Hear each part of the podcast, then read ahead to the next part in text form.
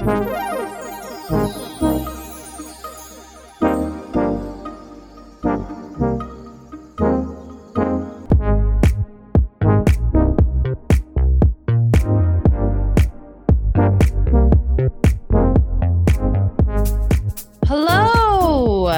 Welcome to an episode of Sippin' Tea with Dr. G, where we have conversations about relationships, identity, and society. Today's episode is a super short plug for a conversation that I had with the Vulgar Geniuses. Um, those are some friends of mine that have a podcast about books. And this was a very special episode because they wanted to talk about a TV show that has nothing to do with an actual written book. And we talked about the show The Chair, which is on Netflix. It is a show that stars Sandra Oh. So you may have seen it.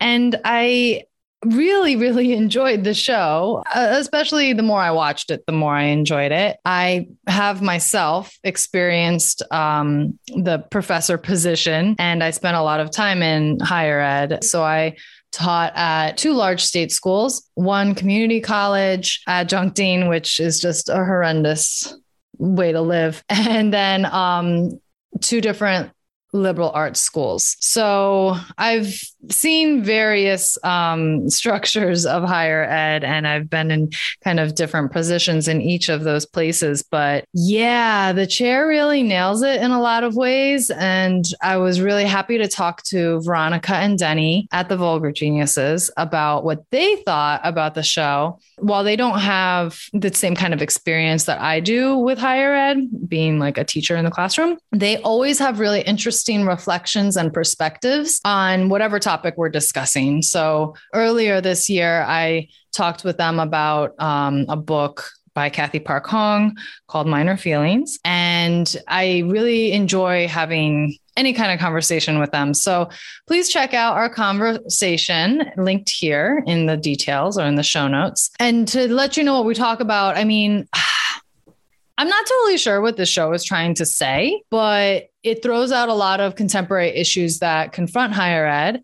So it tackles financial issues, gender and racial inequities. The question of cancel culture is pretty front and center with protests on college campuses. I'm not sure like what the stance is of the the show exactly, but they do present all of these issues, and I find it um, kind of interesting in the way that they present it. It's humorous but yet serious, and I think the entire setting is space that just is suffocating from whiteness and maleness. And they're in the English department with one senior faculty who is a white woman, one junior faculty who's a black woman, and Sandra Oh, as you know, is a Korean woman, and everyone else is a white man.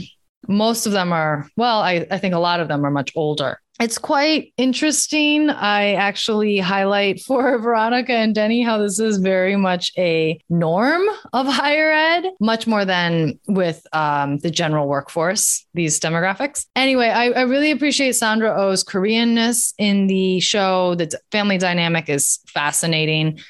And the greedy work of academia I will link to a recent episode of the HBR, the Harvard Business Reviews podcast, where they talk about greedy work. Academia definitely is a place of greedy work. And what that means is it pulls you away from your family, your social life, from your community, and demands so much of your time and just like sucks all your time and energy from your life. So, yeah, academia is kind of a, a, passion project. And I have very strong feelings about Sandra Oh's relationship with her daughter, as you will hear in the episode. I also go off a bit on the state of higher ed in the US, how student debt is an economic crisis for everyone, not just those people that are experiencing student debt. And by the way, I also mentioned that higher ed became expensive because of racism. So if you don't know, now you know.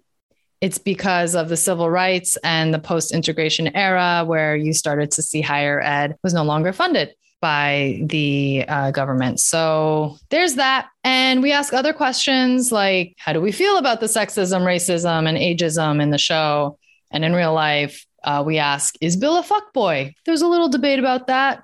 Um, we all kind of fall on the same side for that one. Maybe you have a different opinion. And then all three of us speculate on our desires for season two. what we would like to see out of it if there is one. And I would love to hear what you think about the chair and our thoughts on it. You can DM me or follow me on Instagram at Gingerella XOXO, exactly how it sounds. Thanks for tuning into this episode. I know that the chair came out some months ago, but I'm still really amped about it because it's so on the money, you know? So, anyway, enjoy this episode. Please find the link in the show notes and look up Vulgar Geniuses. They're fucking dope.